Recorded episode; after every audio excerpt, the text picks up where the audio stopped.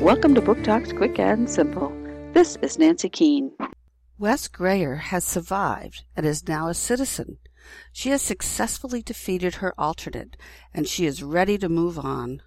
No longer will she have to work as a striker, killing other people's alts.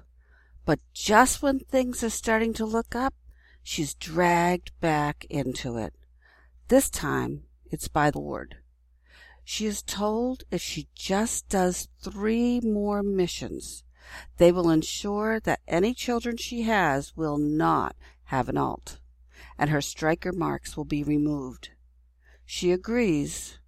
She is told that the targets are the alts of the children of the board members. She doesn't want to kill any more, but it's just too tempting a reward. When she finds her first target, her resolve may just falter. Will she be able to do this one last assignment? Divided by Elsie Chapman. Random House, 2014.